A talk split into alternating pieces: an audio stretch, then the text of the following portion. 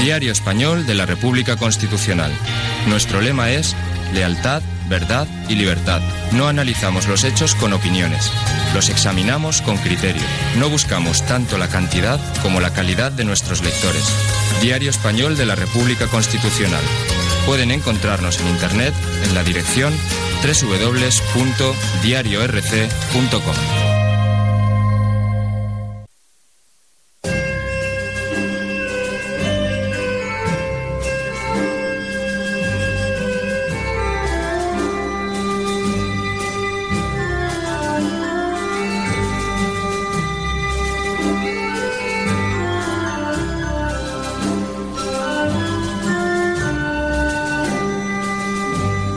Están escuchando Libertad Constituyente.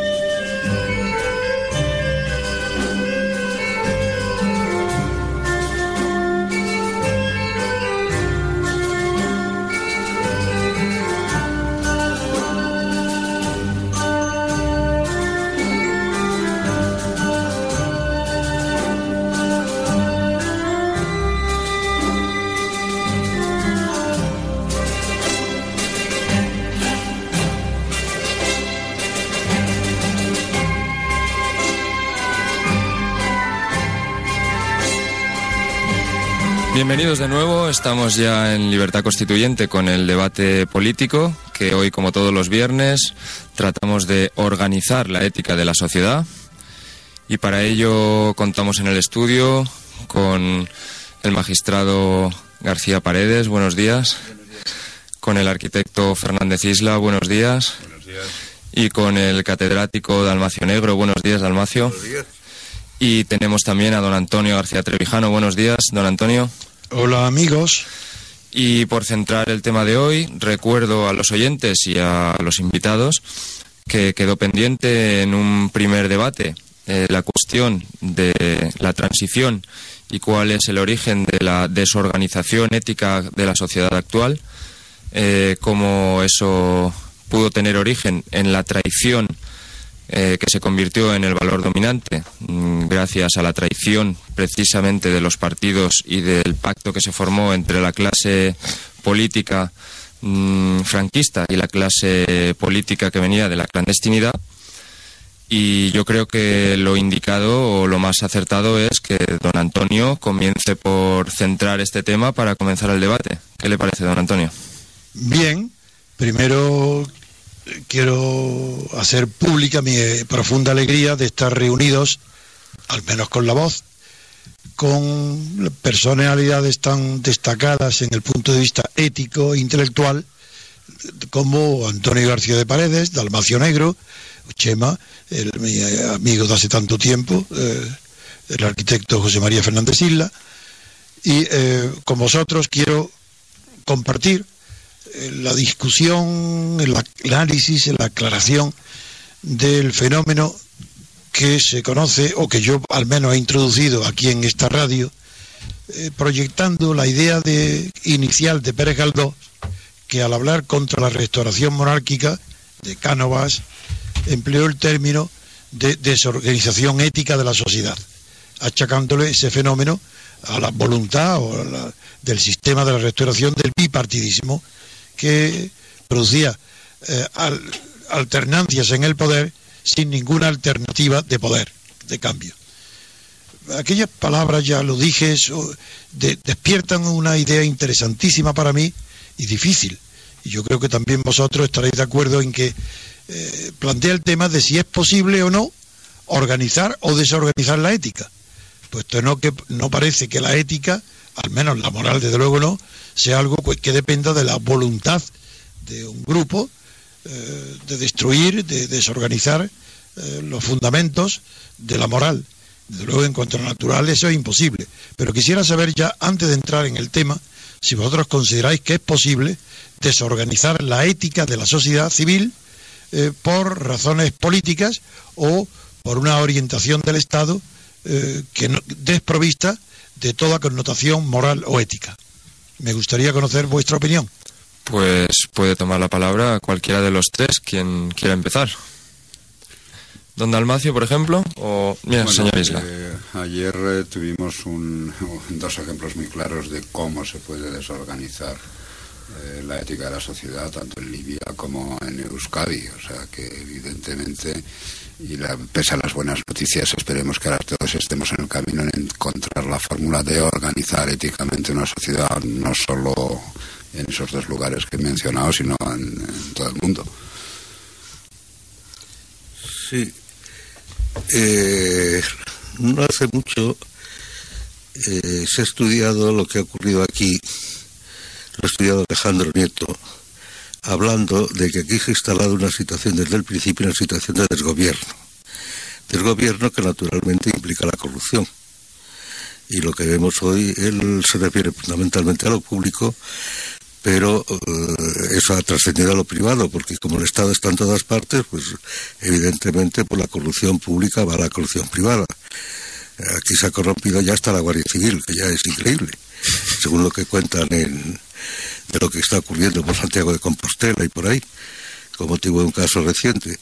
Y yo creo que sí, porque eh, que un gobierno todopoderoso puede cambiar el ethos de la sociedad, que es lo grave, que es lo que hace que una nación sea una nación. En el fondo está unida por un ethos y aquí sistemáticamente se ha destruido siguiendo el principio fundamental antiguo, antiquísimo, vivir y vencerás. Es lo que se ha tratado con la legislación empieza dividiéndose la nación en autonomía, nadie se esperaba eso, luego se divide todo hasta la familia, se divide entre fumadores y no fumadores, entre partidarios del aborto y no partidarios, entre tal, tal, tal.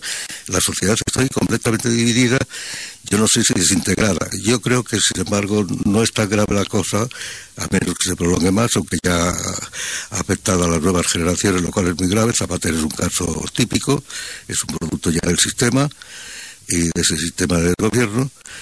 Y, no lo sé, pero yo creo que la sociedad sigue siendo más sólida, afortunadamente, conserva su, su fundamental, aunque esté en el sentido que decía Méndez Pidal, de que hay ideas latentes que sigan ahí, que luego resucitan en un momento. Yo espero que sí, porque la sociedad moralmente está deshecha.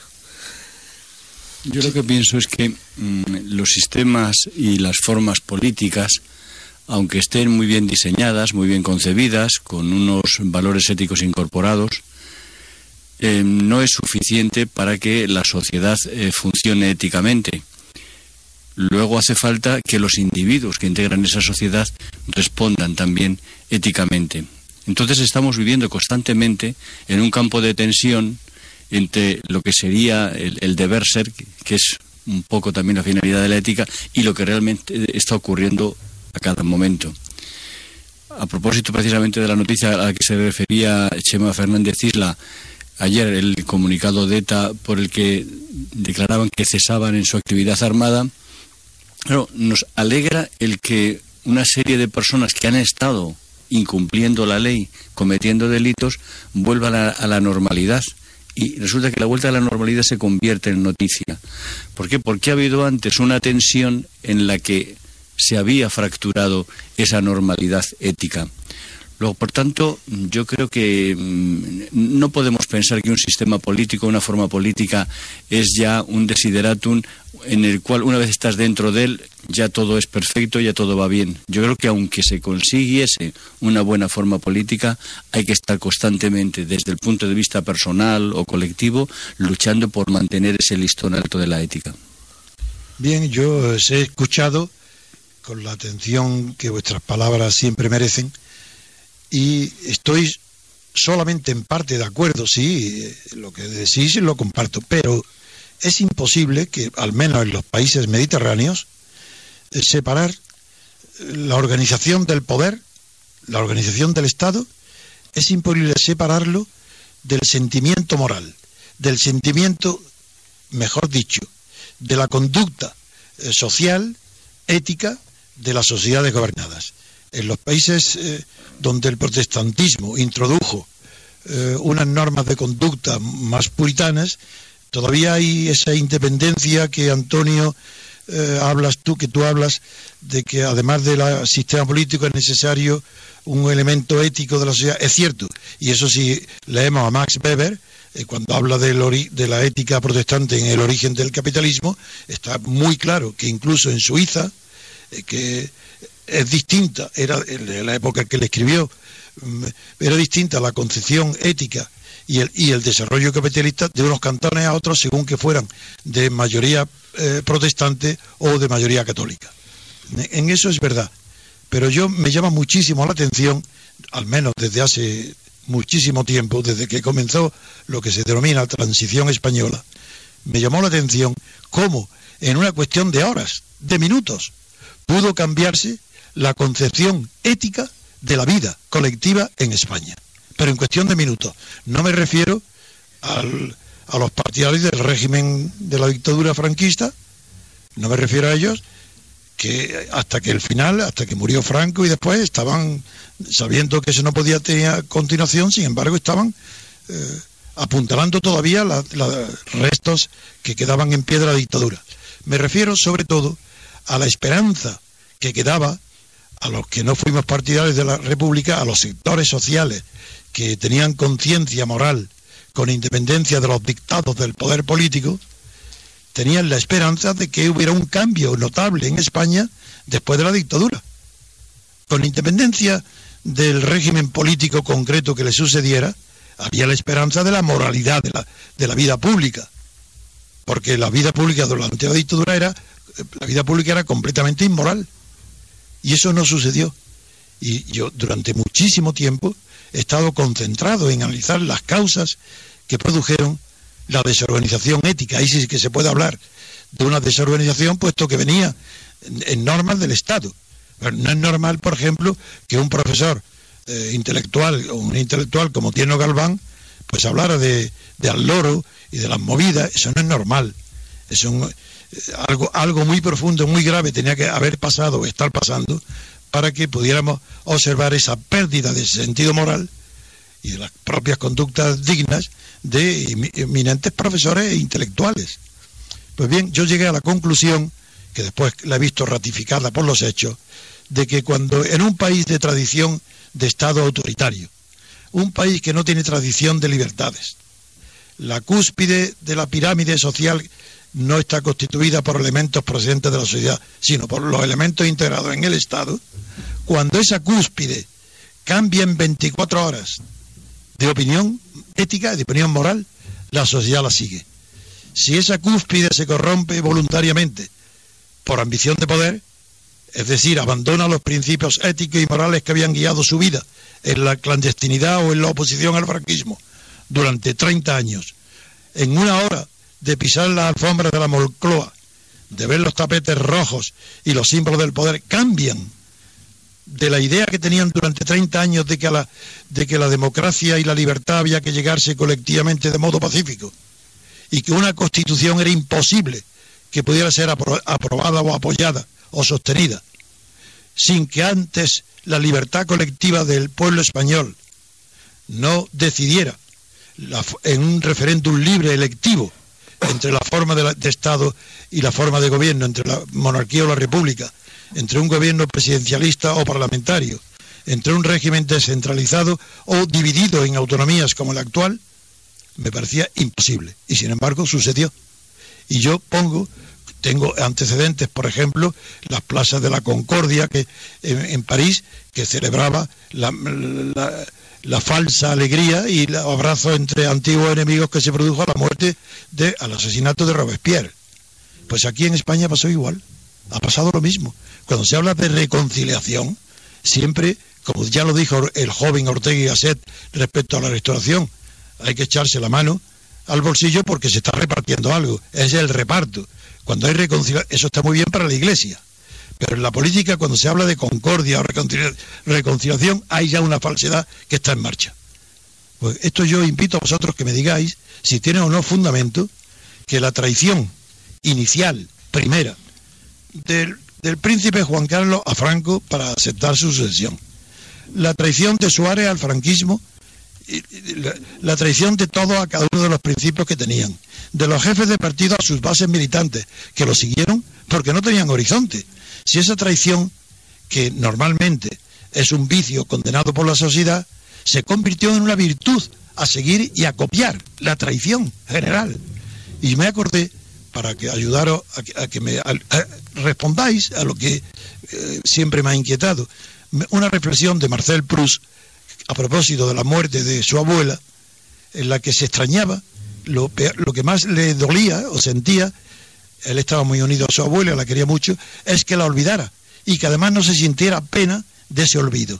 Y aquí en España, con la, la ruptura que se produce con el pasado es tan grande que no, dan, no les da a todos los jefes de los partidos ya son indiferentes para romper con su pasado. Es decir, que rompen con sus propias mujeres y cambian de pareja y cambian, cambian todo y cambian de vestido y cambian de, eh, de peinado, cambian de todo, pero en 24 horas. Quisiera saber vuestra opinión sobre este hecho tan extraordinario que en tan poco tiempo la traición provoque la desorganización ética de la sociedad española.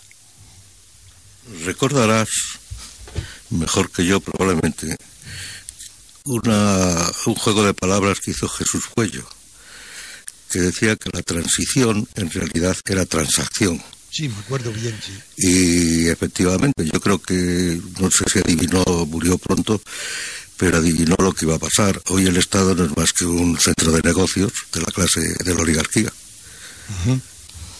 Sí, es verdad. Eh, Antonio, en su profesión de magistrado, habrá tenido también la experiencia personal de tantos juicios como ha asistido, de ver cómo, eh, aparte del derecho, aparte es que hay una quiebra de las bases fundamentales que sostienen las sociedades, que antes que el derecho es la moral. Por ejemplo, le recuerdo a Antonio aquella célebre reflexión de Yering, uno de los más grandes juristas de todos los tiempos, en el que decía que en el derecho, cuando se piensa en el derecho, se piensa en los pleitos, en los juzgados, en el número de eh, el número de litigantes.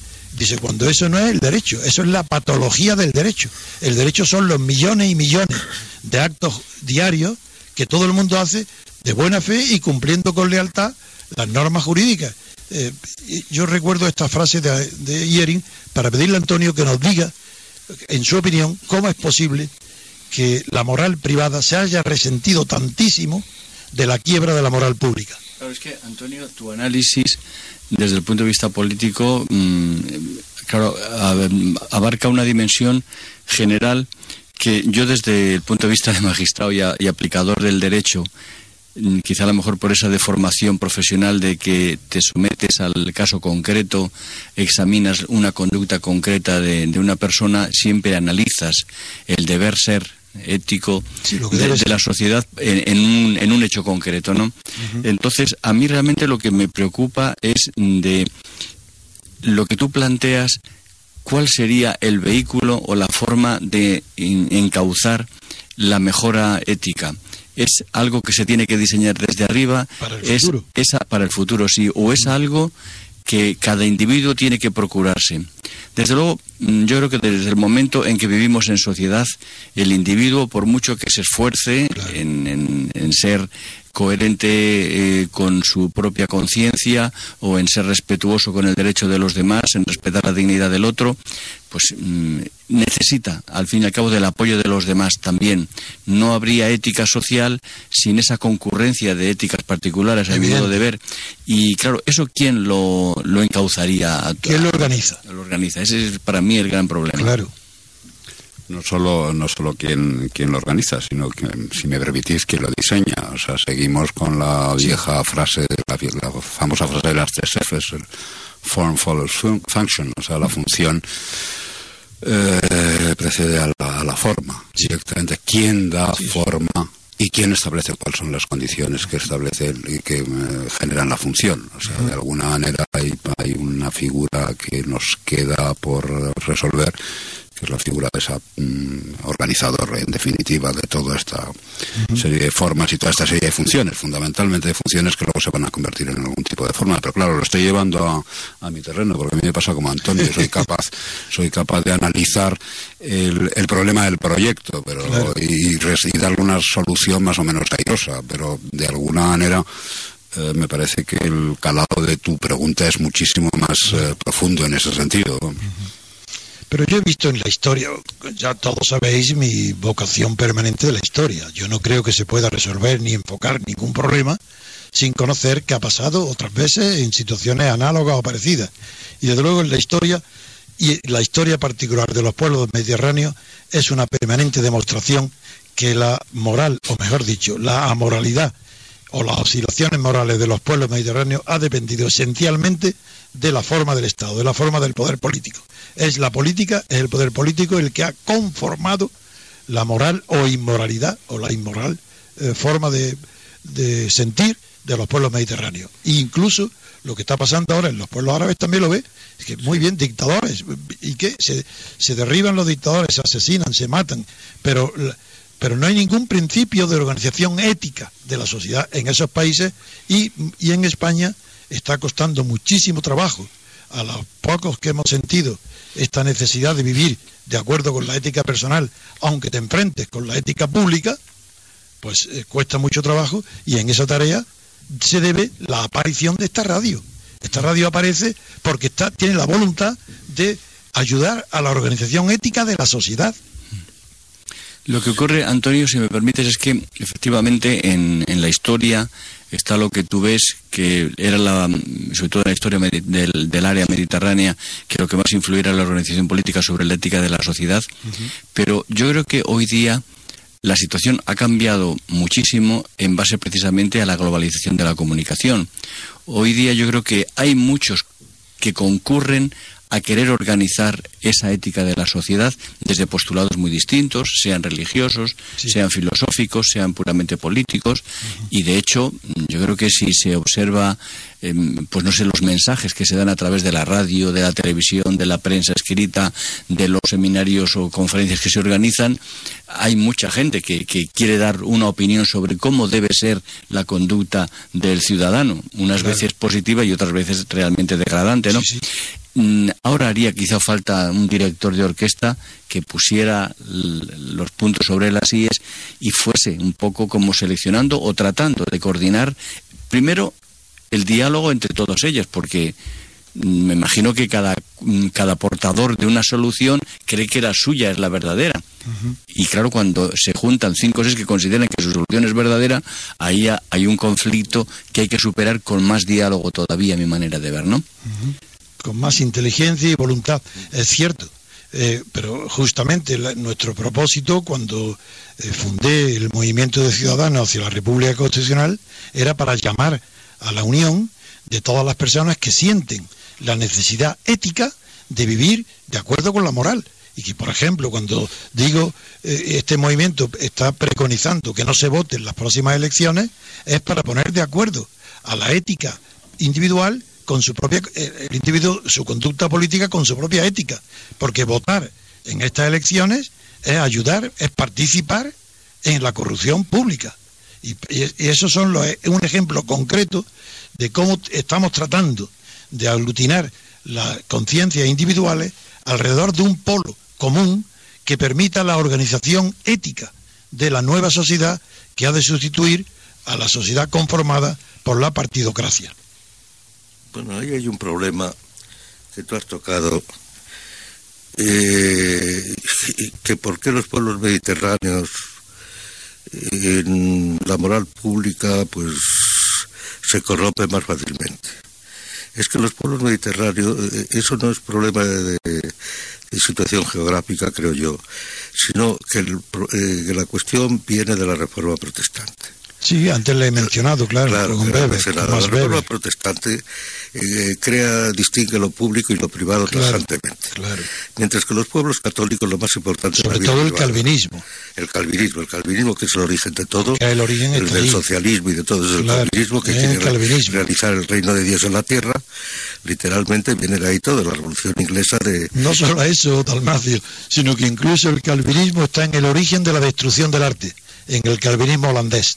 No en todo. Es que la revolución, la revolución inglesa de 1640-49, uh -huh. eh, Hobbes, por ejemplo, construye sí. el Estado frente a ellos en gran sí, parte. Sí. Sí, sí, el Leviatán, dice, sí. dice incluso que llega a decir que, que se debiera haber matado a mil, entonces eran pocos relativamente, a los mil más distinguidos, que hubiera sido preferido matarlos, ni siquiera porque veía que ellos eran un peligro para todos, los calvinistas de la Revolución Puritana. Y de ahí viene luego el socialismo, Robespierre y incluso la Revolución Francesa, eh, tú lo sabes mejor que yo, gran parte de los participantes eran de la, de la zona norte, que era protestante, Sí, Francia, Lille, sobre calvinista, los hugonotes. Eh, de ahí viene de ahí viene todo bueno eh, dejando eso, el hecho es que los países mediterráneos eh, o países de cultura católica pues son más refractarios a lo público todavía paradójicamente en Inglaterra como es anglicana que es católica Sí. a fin de cuentas Es más parecido, claro. eh, entonces la moral privada eh, tiene consecuencias inmediatamente públicas. Allí un señor que en su conducta privada Sí. eh, se dice que, bueno, con razones de ella, que ha, eh, que, que ha sido irregular, tiene que dimitir sí, sí, inmediatamente. eso es cierto. En cambio, en el continente donde hay el Estado, porque en Inglaterra no hay realmente Estado, ni Norteamérica, Sí, un gobierno, hay situación de gobierno que se ha no hay distinción entre lo público y lo privado, en el Exacto, derecho, por ejemplo. En cambio, los países de Estado, que se han metido la idea de que hay lo público, eh, que es Estado y que eso es lo bueno, lo público sustituye a la idea de bien común. Y además, el público quería decir común en latín, como, Sin duda, la- eh, sí. y todavía en inglés, eh, public house es una Así es. casa, una taberna, es un lugar común, de donde va todo, puede entrar todo el mundo, salvo que se prohíba el derecho, pues, eh, se prohíbe entrar a determinadas. Bueno, eh, entonces yo creo que eso ha sido capital y eso explica que los países, que en estos países, claro, si en el Estado se coloca, eh, que aparece el Estado, se coloca una clase dirigente completamente inmoral, Claro. pues inmediatamente esa inmoralidad trasciende a toda la vida. Porque no se distingue entre lo público y lo privado de, de esa manera. Aquí en estos países, en Italia, tenemos el caso de la mafia, dejando aparte sus orígenes. Sí. Pues la mafia, pues quizá gobierna mejor que el Estado en muchos sitios. En el sur de Italia, Sí. por ejemplo. No, eso seguridad. sí, un factor de orden, sí. Claro, hay un orden y tal. No se mete con nadie con tal de que le pagues lo que, lo que sea. Los impuestos de, de la mafia. Claro. Y lo que pasa es que trasladar el concepto de mafia al- a la clase política trae sus consecuencias, que es lo que ha ocurrido.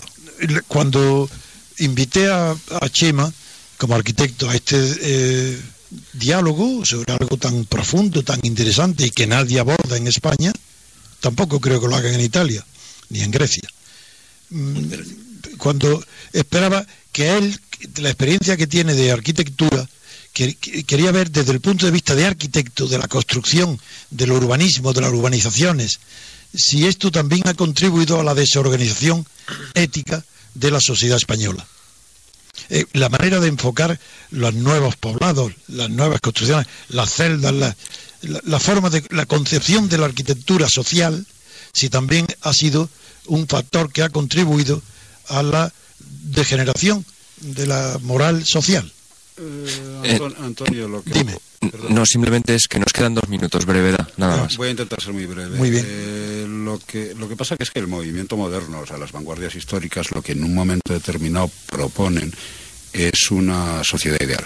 Sí, Una sociedad donde todo el mundo quiere alcanzar el bien común y por lo tanto hay que, obs- hay que entregarle un objeto, ya sea vivienda, ya sea ciudad, ya sea urbanismo, que eh, de alguna manera responda a, esa, a ese espacio idealizado. Eh, si miras bien en la Inglaterra de los años 60, y no estoy hablando de hace muchísimo tiempo, lo que se proponía, bien es verdad que era un país que salía de la posguerra, lo que se proponía es un concepto de Newtown donde todo Sí. giraba alrededor de un automóvil. Con lo, con- como verás, no hay nada más dispar y más eh, lejano a lo que en este momento se propone, que es eh, de alguna manera establecer una, una ciudad como mucho más próxima, como mucho más eh, de convivencia y como mucho más participativa. ¿no? El, el automóvil es una- un, un elemento que te separa. En un momento determinado, y ya acabo, todos estos planes de todo la- el movimiento moderno terminan fundamentalmente de la manera más triste, en la especulación. Claro. Y cuando acaban en la especulación ya no hay nada que hacer, ya no hay idealismo, ya hay absolutamente nada. Simplemente es ladrillo sobre ladrillo para que todo el mundo entre en una especie de ruleta de eh, pido una hipoteca, alguien me da una hipoteca, alguien me tasa la vivienda más de lo que es, no sé qué. O sea, la desorganización ética absoluta hasta las últimas consecuencias. Eh, Por eso, Chema, y en la vez anterior eh, yo eh, recordé cómo en el Renacimiento las ciudades ideales estuvieron planteadas por artistas, Claro. escultores y arquitectos. Si me permites, en este momento te recomiendo una exposición preciosa en el Thyssen que es Arquitecturas Pintadas. Ah, claro. Bueno, claro. te- tengo que cortar aquí porque nos quedamos sin tiempo por hoy, pero po- Seguiremos. po- podremos seguir con este tema el viernes que viene, claro que sí. Muchas gracias Antonio García Paredes, muchas gracias Fernández Isla, muchas gracias Dalmacio Negro y muchas gracias don Antonio, eh, que aunque a usted le veré enseguida en el hilo directo después de la economía, que Un fuerte abrazo a todos mis grandes amigos con los que es un verdadero placer simplemente hablar. Igualmente, Antonio. bueno, pues volvemos en un minuto con la economía y Juan Carlos Barba. Están escuchando Libertad Constituyente.